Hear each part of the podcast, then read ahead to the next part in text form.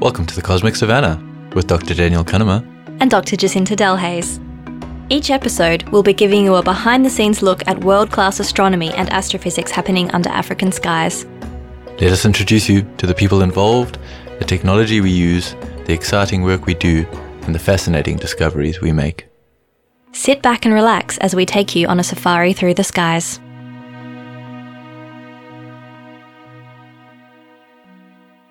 Right, so today we have a very exciting special episode Ooh, welcome to our bonus episode! because uh, just this week, uh, on the 10th of April 2019, astronomers uh, released the first ever image of a black hole. Can we just say that again? Astronomers released the first ever image of a black hole. Ooh. But wait, what, what, what? anyway, we'll try and break it down for you. So today we have two special guests uh, who will be talking to us a little bit about the Event Horizon Telescope and uh, black holes, uh, and what this discovery means, and what was uh, our involvement as South Africans and Africans. Yeah, that's right. So I guess um, the first place to start is to talk about the telescope that did all of this. Uh, it's called the Event Horizon Telescope, or EHT. And to understand what the EHT is, we first have to talk about an, another acronym, VLBI, which stands for Very Long Baseline Interferometry. And what that means is it's like um, a normal radio telescope, a radio interferometer, where you have several different antenna, different dishes, and you connect the signal together. Uh, you join it together on a correlator on a big computer, and that produces a very uh, high resolution image. Um, so you can see very small details. Now, the details that we are trying to see when we're looking at uh, individual black holes are really small. So we're looking on uh, about 20 micro arc second scales. And to give you an idea of how big that is, uh, a couple of comparisons I've seen in the news and on Twitter recently, if you were in Paris, you would be able to read the print on a newspaper in New York. and there was another one too. If you were in Brussels, you'd be able to see a mustard seed in Washington, D.C. Yeah, so uh, this very long baseline interferometry um, combines these telescopes around the world. And in this particular case, the Event Horizon Telescope has combined the eight telescopes uh, ranging from Hawaii, uh, South America, uh, Spain, um, and numerous other locations to operate as a single telescope with the aperture of the size of the Earth. Uh, and by doing that, we can get this resolution uh, that Jacinta was talking about. Uh, and what that means is that if we look in a very particular wavelength, and that's what we've done here in about a millimeter wavelength, uh, we can actually observe the light around a black hole. and this has never been done before, right? No, so the the the technology required to do this, obviously, uh, firstly you need the individual telescopes to exist and to operate. Uh, then you need to form this consortium and form a plan and um, organize these operations, and so that everybody can do an observation at the exact same time. Then you have to choose your target, try and observe it. Hope the weather's good at eight different locations around the world, uh, and then uh, take an observation, uh, do a very large amount of data reduction, and hope that what comes out of it is uh, what you kind of expect when you when you model the, the light around a black hole. Yeah, and the data was far too too much to send via the internet, so it actually had to go onto enormous hard disks and physically taken to the processing centers in I think it was uh, Boston and Bonn. Yeah. So yeah, so shipping hard drives around on airplanes um, with this incredibly interesting data. Uh, yeah, so the the observation uh, in particular that we're talking about now, this uh, black hole at the center of M87. Uh, M87 is a, a galaxy fairly near to us, 55 million light years away. So in our galactic neighborhood. And the black hole at the sitting at the center is six and a half billion times the mass of our sun. So it's a very, very big black hole, 6.5 6.5 billion. billion. That's So- pretty big. and it's a thousand times bigger than the, the the the black hole at the center of our galaxy, the Milky Way, which is also pretty big. um, so so it's a it's a very very big black hole, uh, and that was why it was one of the the targets, right? It was um, fairly nearby a very very big black hole, so uh, we would expect a, a fairly large, relatively large angle in the sky, and yeah, the astronomers with the EHT have basically combined forces to uh, make this observation and, and release this image. Yeah, and I guess uh, so. If you've heard our uh, previous uh, episode, episode four, we spoke to um, a few radio astronomers about looking at galaxies that have supermassive black holes in them and what kind of uh, intense energy processes can be uh, released as a result of this. Uh, now, these supermassive black holes are not doing something as intense as that. Uh, but there is stuff orbiting them, gas and dust, and orbiting orbiting close to this black hole, creating a plasma, heating up to enormous temperatures, and uh, glowing basically. Yeah, and then the, the light that comes off this accretion disk, so it's a disk of material which is slowly falling into the black hole. The light that comes off this gets bent quite violently by the, the mass of that black hole. So space and time is heavily distorted by something of this mass, which means that the, the light behaves in very predictable, uh, with relativity, but quite weird ways. Um, and that's, uh, what we essentially have observed now is how this light has bent around this black hole, uh, and been beamed towards us in this very neat little ring, showing us, uh, the matter residing around this black hole in a very distant galaxy. Yeah, and I mean, I'm sure by now you've probably seen a picture of it. It's splashed all over the news. But if you haven't, it'll be on our website. You can you can have a look at that picture, and I think it looks like the Eye of Sauron. yeah, there's been a, a lot of a lot of social media attention around it, and um, a lot of a lot of memes and things popping up. I've really been enjoying them. But um, to give us more of an idea of of what went into this observation, uh, we're now joined via Skype from Brussels uh, by Dr. Roger Deane, uh, who is an, an associate professor at the University of Pretoria in South Africa, and his team was involved in um, some of the background work of this observation. Yeah, we'll just warn our listeners that this uh, conversation was via Skype because uh, Roger is in Brussels for the the big press conference and to make the announcement.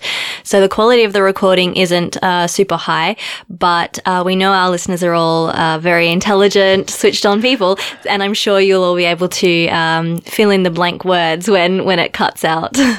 That's a nice little game for you. yep.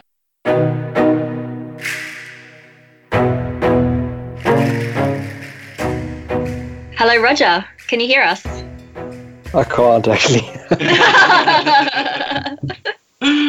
Sorry, I, I I'm in Brussels, Yeah. So you- you I hope this works out. What are you doing in, in Brussels, Roger?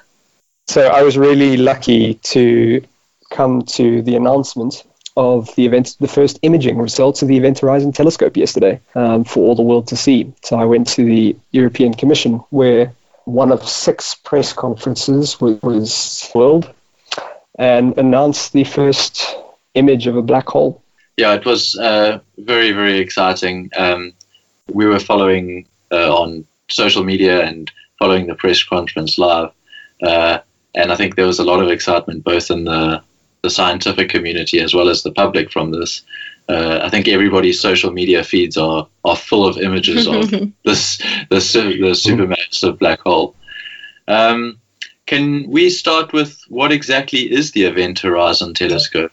Sure. So the Event Horizon Telescope is what we call a very long baseline interferometer. Um, that's a mouthful, so I'll break it down. What we do is we have radio antennas spread on continental and indeed planet sized uh, distances apart from one another. And then we bring those signals together um, and combine them with very, very high precision. So the EHT is a VLBI array, uses that same technique of synthesizing an Earth sized telescope but it's special from other Earth-sized, uh, other VLBI So the wavelength of light that it observes, if you looked at two consecutive peaks, uh, the distance between those two peaks would be one millimeter. But to do this, it has the antennas on very, very high and dry sites. Ne- they need to be up on 5,000 meter volcanoes in Hawaii, down to the South Pole where it's very, very dry. And the reason for that is the atmosphere basically absorbs these frequencies. That's great. And, and Roger, what did we actually detect? What did we look at with the EHT? Well, uh, to summarize, a ring of fire. great, the great word Johnny Cash. Um, but the image that was made was a was a complete ring, which is basically um, what we call the shadow of the black hole. You know, what we were seeing is light in the immediate vicinity of that boundary layer, which defines the point of no return when you enter the black hole and exit our universe. There's a sharp feature at this boundary point. So there is a point at which light disappears from the universe, if you will, um, or at least from our, our view of it, um, and that which does come to our telescope in our eyes. Um, and that is a sharp feature known as the black hole shadow. And uh, which black hole did we look at? So, on cosmic scales, this is a fairly nearby giant, what we call elliptical, about 55 million light years away. And essentially, at the center of this gargantuan galaxy lies a very, very massive black hole, 6.5 billion times the mass of us. And that was the image that we unveiled yesterday. So, Roger, why why this galaxy? I mean, the I think most people would expect that the we would try and go for the supermassive black hole at the center of our own galaxy, the Milky Way. Why was this the first one? Yeah, that's a really good question. Um, why those two targets are best candidates and our primary targets as the EHT consortium. The shadow size that I'm describing, that sharp feature, um, the ring of fire, scales with the mass of the black hole. But obviously, the more distant the black hole, the smaller it appears. So if you compare the distance, those two targets would have the largest apparent size of their shadow on the sky. So that's why those are the two priorities. So, so both of these are predicted to have a shadow size about the same size. They are very different black holes, though. They are a thousand times. Uh, so our Milky Way, uh, the nearby, the more nearby Milky Way uh, black hole is about a thousand times closer than M87. Now, there's a bit of a complication to the observations of the black hole at the center of our galaxy in that it's a thousand times less massive than the, the black hole M87 that we revealed yesterday. So that means it's also a thousand times faster. Uh, and by that, essentially, there is variability of the emission. It changes on timescales of minutes. That presents a challenge to our calibration techniques. So it was a it was a lot easier for that reason. And then a second reason is that we lie in we lie in that thin disk, um, and in that disk is a, there are a lot of free electrons, which actually distort our our view of, even at these high frequencies. So it could uh, th- that that process could actually erase the signature as well. So it's a much faster black hole, if you will, at the center of our galaxy, and we have this added complication of living in the galaxy, which which, which make it a, a, hard, a harder target. Um, but we've set our sights on that, and data processing is happening as we speak. So last year with the MeerKAT telescope, we observed the, the center of our Milky Way, and that was in a slightly different wavelength. Uh, how is this different? And I mean, how are those related? Yeah, um, also a great question. So, the beautiful image that was unveiled by MeerKAT at the inauguration last year basically shows very energetic phenomena in the galactic center, in, in that region. Um, the EHT observes that wavelengths of light, as I said, that are one millimeter apart between two consecutive peaks, uh, which is about a factor of hundreds smaller than the MeerKAT image that you saw um, last year. So it is essentially of one of the pixels right at the center of that image. But there's another factor at play. Um, even if you had the sharpness of view to see, the actual hot plasma that lies at the center of our galaxy would be opaque to MeerKAT. So you really have to go to these high frequencies to be able to actually peer through the, the gas plasma to be able to see this. So in terms of coordinating between eight telescopes uh, across many continents around the world, uh, how do you guys arrange for such an observation? I mean, do you have to wait for a particular date and time? Yeah, it's a, it's a really interesting mode of, of operation. So firstly, you have to coordinate that you get a block booking, if you will, of all these independent observatories, which includes something like ALMA, which is of the most valued time in the millimeter astronomy. And the way the, the, the way it works is basically every year's campaign gets five nights of observing, but it's awarded in a two week window. And because we're so critically dependent on good weather on most of the sites, we have an EHT team at every single one of these sites, including the South Pole. And there is a go, no go decision um, at the start of every new day based on weather predictions that we have from purpose built software that we use, which incidentally actually goes into our simulations for later on. So it's five nights carefully coordinated, but only decided on the day uh, in a two week period around Mar- uh, late March, early April of every year. So we're going to have to wait for another year before another attempt can be made, say at the the, the Sagittarius A star. Well, uh, not quite, because we have data in the can.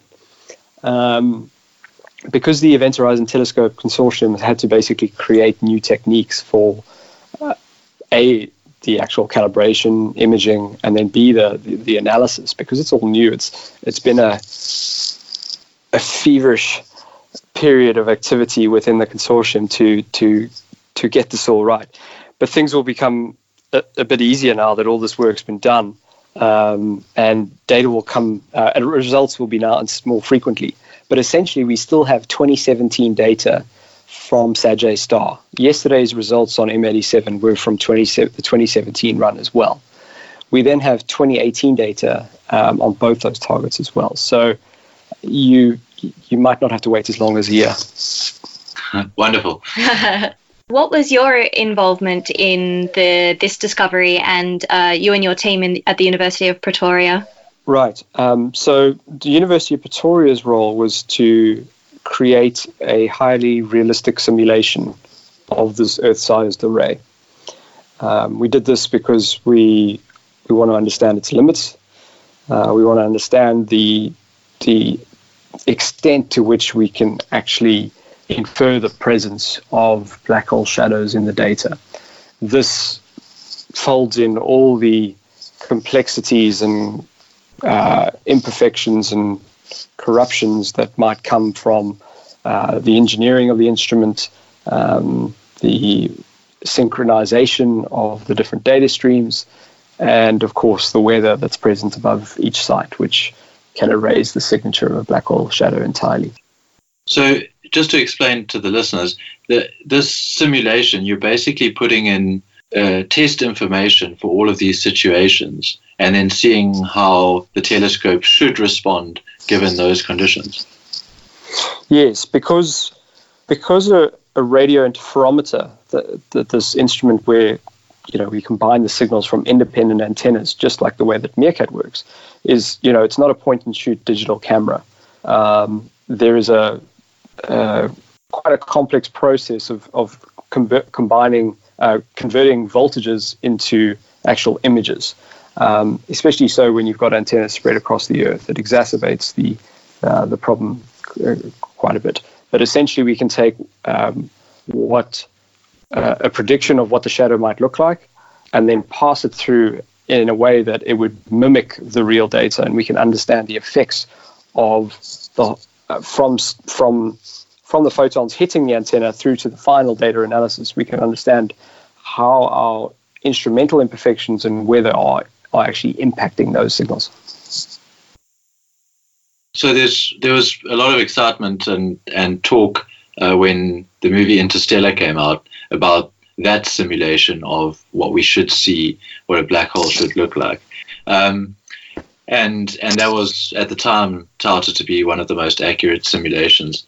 Uh, that that information, I mean, is is that useful to you? Are you using those sorts of simulations to feed into your things? Um, no, the, the black hole, uh, sorry, the, the Event Horizon Telescope Consortium has developed, uh, I think, what is was definitely the largest suite of black hole simulations. That's that's not my part of the work. That is, you know, theory and, and, and general relativity. Um, people working very carefully and figuring out how light behaves in different space times and how the thermodynamics of the gas um, behaves. But the Event Horizon Telescope developed its own uh, huge suite of these, um, perhaps not as quite high resolution as the single black hole uh, in, in, in interstellar. But the purpose here was to actually understand the physics. And uh, what you what you might remember was that in the interstellar black hole, Christopher Nolan decided that there was a certain observational characteristic of the black hole shadow that might be too too much for the public to to um, grasp, and that was the fact that the light travels um, obviously quite close to the speed of light in the immediate vicinity of the shadow. So on one side of the shadow, it's actually brightened, and on the other shadow, it's slightly dimmed. Uh, Christopher Nolan removed that aspect of the, the simulation. Um, he made an executive decision. But in the real image that was unveiled yesterday, you can actually see a difference in the brightness of the ring on one side versus the other. If, if you have the image in front of you, you'll see the bottom is a lot brighter compared to the top. And that is reflective, uh, we have argued, of this um, uh, gas that is uh, uh, orbiting the black hole at very, very high uh, velocity, quite close to the speed of light, uh, or at least comparable to the speed of light, and therefore there is this dimming and brightening effect.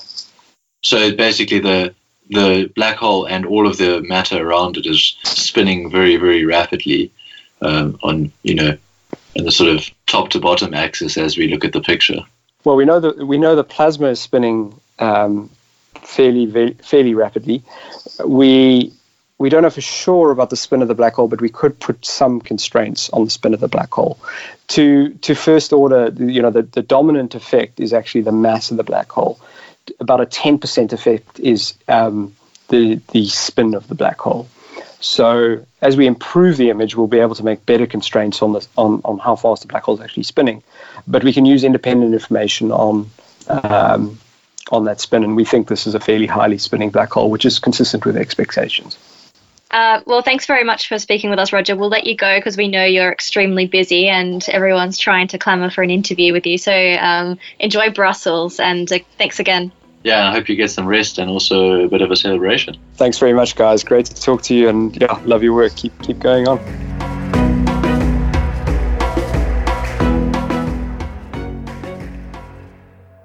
Okay, so that was really exciting. Uh, I'm really glad Roger managed to find some time to talk with us. He's been extremely busy, as you can probably imagine.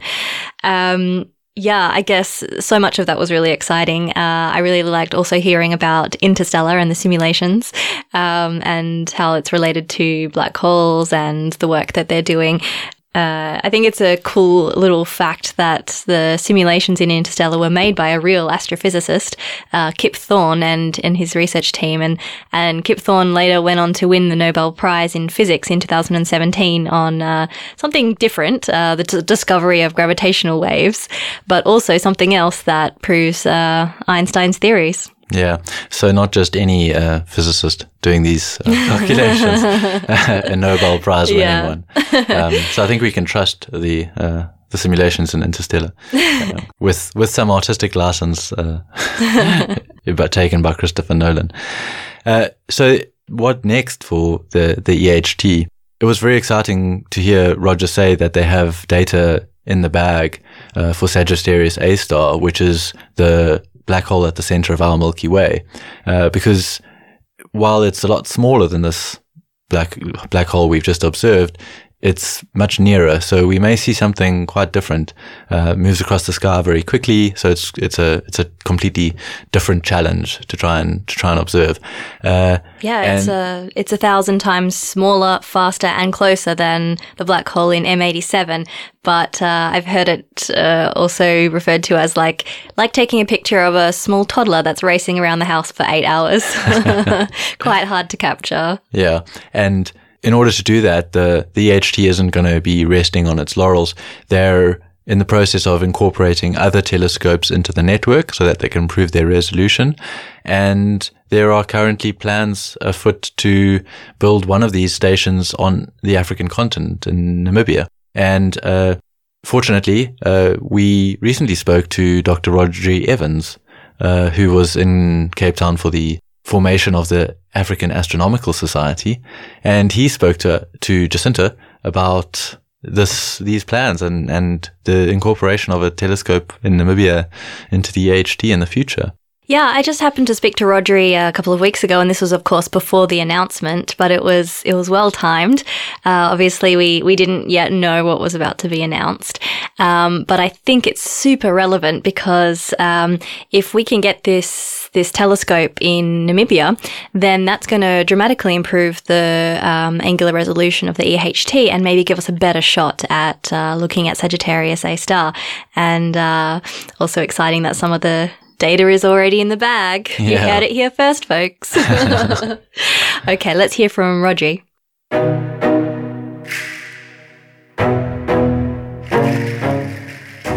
Hi, we're chatting to Rhodri Evans, uh, who works at the University of Namibia. Welcome, Rhodri. Thank you very much. Can you tell us who you are? Yes, my name is Rhodri Evans. I'm originally from Wales. Um, I'm a senior lecturer at the University of Namibia based on the main campus in Windhoek. And prior to moving to Namibia, I was working at Cardiff University. And prior to that, spent nine years working in the United States. So, uh, sort of typical academic. I've worked in lots of different places. I'm hoping Namibia will be my last uh, stop, although you, you, you never know. How do you find living in Namibia? What's it like? It's uh, well, I couldn't have picked a country that's more different from Wales. It's a it's a very dry desert-like climate in Namibia, and that's actually why the the project that I'm working on will will be based there. Um, but I but I find it fascinating because it's so different to what I'm used to. And um, one of the other things I like about the country is. Um, there's only 2 million people who live in the country, even though it's th- more than three times larger than the UK, which has 65 million people. So I, I enjoy the, the lack of people and the, Okay. and the wide open spaces. Great. And now you're working on something called the AMT, the Africa Millimeter Telescope. Can you tell us more about what that project is? Yes, correct. So, um, because Namibia is such a dry country, it's actually ideal for uh, doing a, a type of astronomy called millimeter wave astronomy. So, millimeter wave astronomy, as the name implies, uses um, electromagnetic waves, which have a wavelength of about a millimeter. And that kind of radiation um, gets absorbed by water vapor. So you can only do it in, in very dry places. So, for example, in Europe, it's only really in southern Spain that you can do millimeter wave astronomy. And Namibia is the, the driest country in sub-Saharan Africa. And we have a, a mountain called Mount Gamsberg, which is um, about three hours southwest of the capital Windhoek, which uh, is at an altitude of uh, just under 2,400 meters and is extremely dry. Um, so the plan is to put this millimeter wave telescope uh, on Mount Gamsberg, and when it's there, it'll be Africa's first millimeter wave telescope. So the opportunity to be involved in something that was going to be the first on the continent is, is what attracted me to, to Namibia. That's really fantastic, um, really exciting for Namibia and for Africa. So, um, what will this telescope do? Well, the telescope will do lots of things, but the main science that it's been sold on is to be part of something called the Event Horizon Telescope. And this is a network of telescopes that uh, are attempting to image the black hole at the center of our Milky Way galaxy.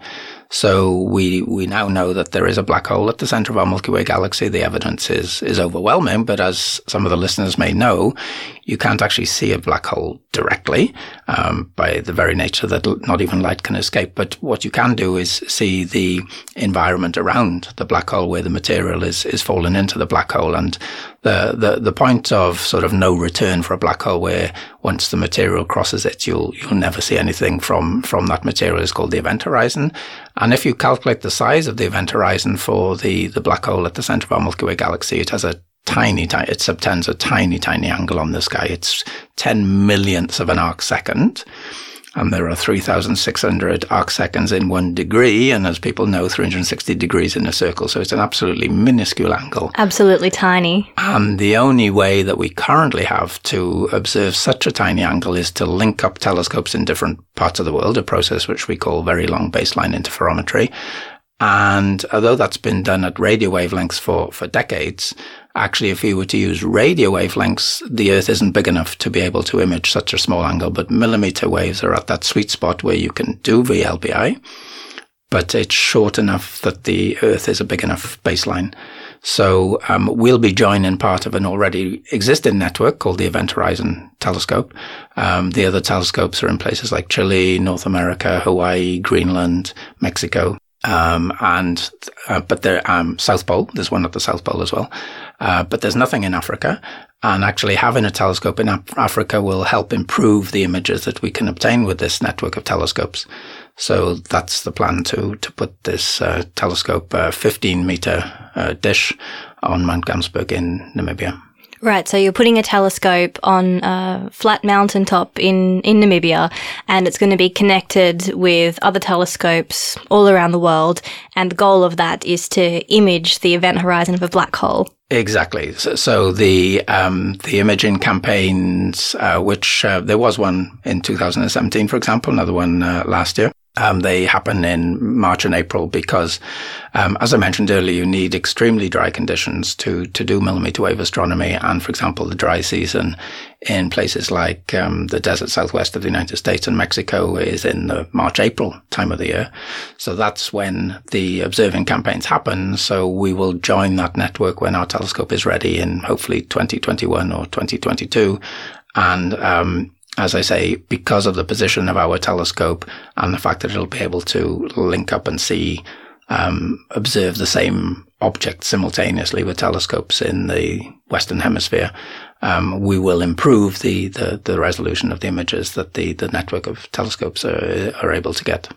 That's amazing. So, can you tell me more about the this project to to image the event horizon? I've heard it described before as imaging the shadow of a black hole. Is that the same project? Yes, exactly. So, so as I mentioned earlier, you can define the event horizon as the point of no return. Once once an object crosses that, um, you won't see any radiation coming from it. So, in effect, we're observing that the shadow of the black hole, the material that is just outside of the event horizon, that is swirling into into the black hole and um, given the, the mass of our black hole um, at the center of the Milky Way galaxy, which is about 4 million times the mass of our sun, uh, you can work out just from basic physics what size that would mean. And then given our distance from the center of Milky Way, you can work out that it would subtend an angle of 10 millionths of an arc second, 10 micro arc seconds. Amazing. Roughly. So what do we expect it to look like? That's a very good question. Um, actually, my understanding um, is that uh, the movie Interstellar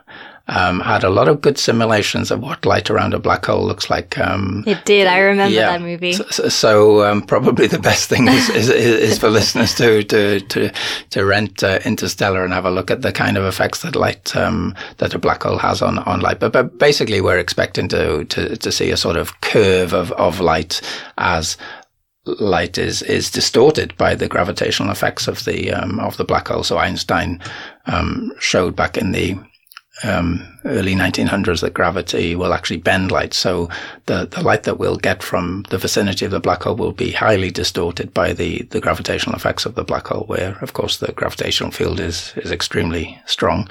Um, but simulations show um, that uh, by adding the, the AMT to the network of telescopes, we will significantly improve the image that uh, that we see. So we'll be part of a not quite worldwide network, a sort of Western Hemisphere network of, of telescopes trying to trying to observe this um, this fascinating object at the center of our galaxy. Yeah, really amazing. So this is in our galaxy inside the Milky Way, and you said that there's uh, some stuff falling into it, and um, that's what we're trying to see. Mm-hmm. Um, are we in any danger from this black hole?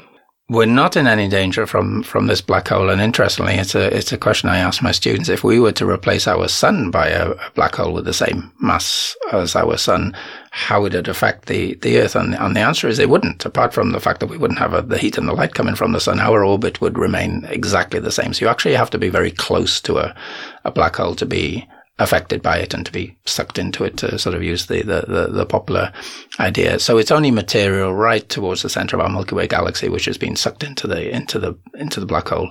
And certainly the orbit of our sun is is completely unaffected by the fact that it's a, a black hole rather than four million stellar um, stellar objects, the, the the mass of the sun that's at the center. And how did it get to be so huge? How did it get to be the the mass of four million suns? We don't know the answer to that question. So, so the evidence that we have a black hole at the center of Milky Way galaxy, there was a, a very compact object first observed in 1974. And then by the 1980s, a couple of um, teams, one in the, um, in the United States at UCLA, University of California, Los Angeles, and the other team based in Germany at one of the Max Planck Institutes. They've been studying the motions of, of stars for more than 30 years now. And, and so that's how we know that the, the central object has this mass of about 4 million times the mass of the sun. It's, you know, it's pretty well determined by the, by the two teams independently. What we don't know is how the supermassive black hole formed and in the last 15 or so years, the Hubble Space Telescope has discovered that every galaxy that we look at has a supermassive black hole at its center, not just our Milky Way galaxy, but every galaxy. And intriguingly, it seems that the total mass of a galaxy is related quite um, closely to the the mass of the central black hole. There's a correlation between them, and that we do not understand either. So it seems that supermassive black holes play a central role in the formation of galaxies, but quite what that role is is is not something we we know the answer to yet. But um, certainly being able to essentially directly image the black hole for the first time is you know is, is quite an important bit of uh, a step in understanding the role of these black holes in our galaxy's evolution and hopefully in the evolution of all all galaxies.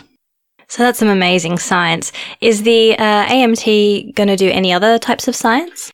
Yeah, so because the um, observing campaign of the Event Horizon Telescope is only in the March April, that of course leaves most of the year when it's not going to be doing that particular project. So one of the things that uh, makes the, the project so interesting to me is that we will have, you know, essentially 10 months of the year when we can do other science with the, with the, uh, with the telescope. So for example, we're hoping to, to do a, a survey of the southern sky at millimeter wavelengths, which really hasn't been done since the uh, the telescope that we're going to use uh, was decommissioned. So we're actually going to use an already existing telescope. It's called the Swedish ESO submillimeter telescope SEST.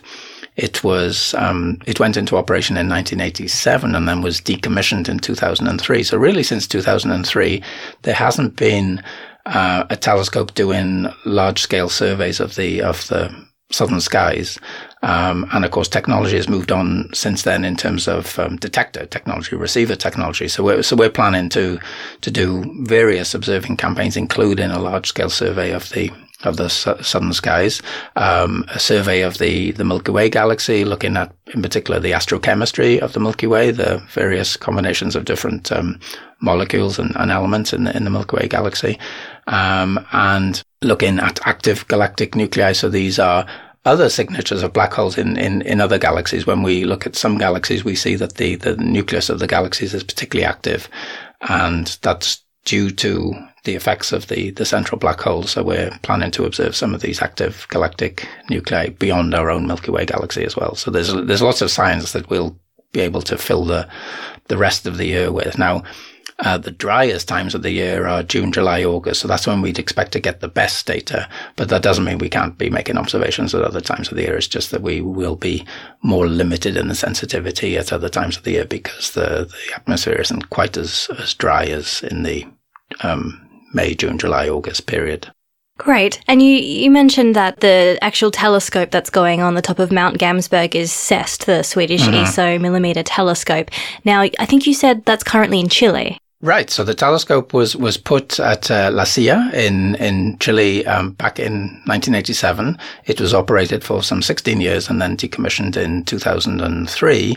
So it's still sitting there in Chile, and uh, we will dismantle it, take it down bit by bit, uh, ship it initially actually to France to have some repairs because as it's been sitting idle for the last 16 years, there are a couple of um, panels that are that are slightly rusted, need need need repairing, but actually very very little. You know we've done a thorough test of the telescope and everything is fine apart from just needing to replace a couple of the panels. And then uh, once it's been repaired in France, we will ship it down to Namibia and um, start taking it up the, the mountain. Now, the, the, the, the mountain, as I mentioned earlier, is at an altitude of nearly 2,400 meters and it sits about 600 meters higher than the surrounding plain. And the road up to the, the, the, top of the mountain is extremely precarious. So we're going to have to improve that road. There's no way we can take the parts of the telescope up to the top of the mountain without improving the road. Um, so that's part of the project will be in improving the road. But it's um, the the top of the mountain. It's it's often referred to as Namibia's Table Mountain. It has a completely flat top. Um, uh, about 600 meters by maybe 200 meters. So there's lots of room on the top for other telescopes as well. It's a, it's an almost undeveloped site at the moment, even though way back in the 1960s, the European Southern Observatory considered it uh, as a place to put the telescopes that ultimately went to, to Chile. And it was reconsidered again in the 90s uh, when ESO was trying to negotiate, I guess, the site for what became the Very Large Telescope, which was put in a different place in Chile. And maybe as part of the negotiations, they did another site test of Mount Gamsberg just to show that Mount Gamsberg was just as good. And, all the tests that have been done on how good an observing site Mount Gamsberg is have shown that it's just as good as Chile. So, you know, my hope is beyond the AMT that Mount Gamsberg can become uh, another site in the southern hemisphere for, for telescopes. At the moment, there's there's nothing on the top apart from a German amateur telescope. But in 20, 30 years' time, it could be a major observatory like uh, Mauna Kea or some of the sites in, in Chile.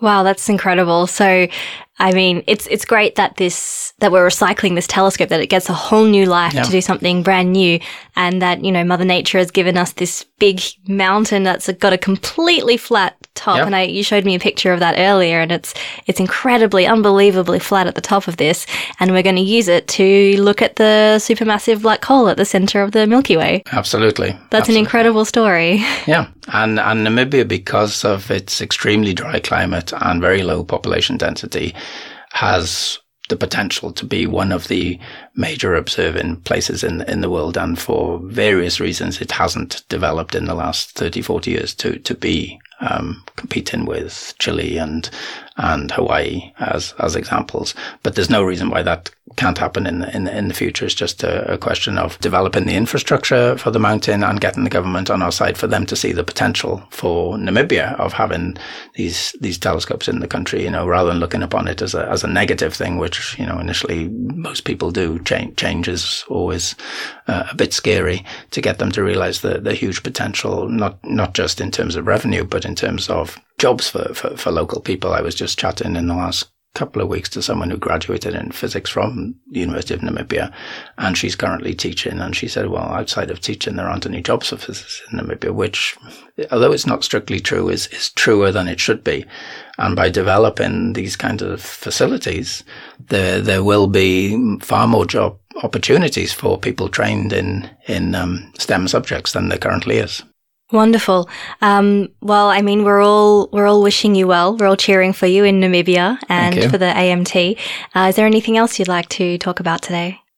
Well, just the fact that you know I'm I'm I'm here for a couple of days in in Cape Town, um, seeing all the different projects that are going on in in Africa in astronomy, and it really is quite inspiring because as someone who up until two years ago had only ever worked in Europe and North America, it's just great for me to see that there is. Um, a lot going on in Africa in astronomy, and, and, and, certainly Africa needs to do a better job of advertising what it's doing to to, to the rest of the world. Um, but the, this meeting and the beginning of the Africa Astronomy Society will, you know, it's a start of putting Africa on the on the world map as far as astronomy is concerned, which it certainly has the the potential to, you know, to be as big a contributor to world astronomy as, as some of the other better known continents. And hopefully, this podcast will help as well. Yes, let's hope so, yes. Thank you very much for speaking with us today, Rhodri. You're welcome. Thank you very much.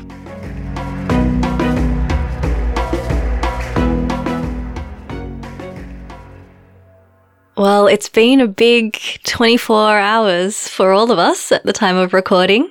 Yeah, it's it's it's been very exciting. Uh, these astronomical discoveries seem to happen more and more these days. Um, you know, not a month goes by, it feels like when something major for the first time gets announced or released. Or at least not a year until something really major yeah, gets uh, announced. It's, uh, it's very exciting, exciting times to, to live in and exciting times to be involved in astronomy and astrophysics. And great to hear how, uh, Africa is getting involved in, in some of these project. I think that the incorporation of a, a telescope in Namibia will greatly improve the resolution of this uh, telescope, the EHT, because at the moment there's there's nothing on the African continent, and it's a a, a big um, empty patch in, in terms of the footprint of that telescope. Yeah, and as um, Rhodri said, Namibia is perfect because it's it's really dry, and you need very dry atmosphere in order to do these particular observations. And it also has currently a low population density, um, which makes it again perfect for these kind of observations. So hopefully, Mount Gamsberg it is. Yeah, and then hopefully we'll be involved in uh, improvements in these observations and maybe future observations of other black holes and other galaxies. Yeah, exactly. I wonder what else we can find, what else we can look at. I mean, that's that's the astronomer's motto, isn't it? Yeah. Like, you know, make a big discovery. What else can we? What we next? find? the very next day. What now? Absolutely. Well, yeah, I mean, a very exciting special episode. Thank you very much for joining us, and we hope you learned a thing or two. Uh, and please join us again soon. As always, you can follow us on Twitter, Facebook, and our website, thecosmicsavannah.com. Uh, and that's where we'll have links related to today's episode. Yeah. Special thanks today to Associate Professor Roger Deane for joining us via Skype from Brussels, and Dr. Rhodri Evans. Thanks to Mark Olnut for music production, Janus Brink for the astrophotography, and Lana Serai for graphic design used to create the podcast art. The Cosmic Savannah was created with the support of the South African National Research Foundation and the South African Astronomical Observatory. If you enjoyed this episode, please uh, tell a friend and help us by subscribing on iTunes, Spotify, or wherever you get your podcasts and leaving us a review. And we'll speak to you next time on the Cosmic Savannah.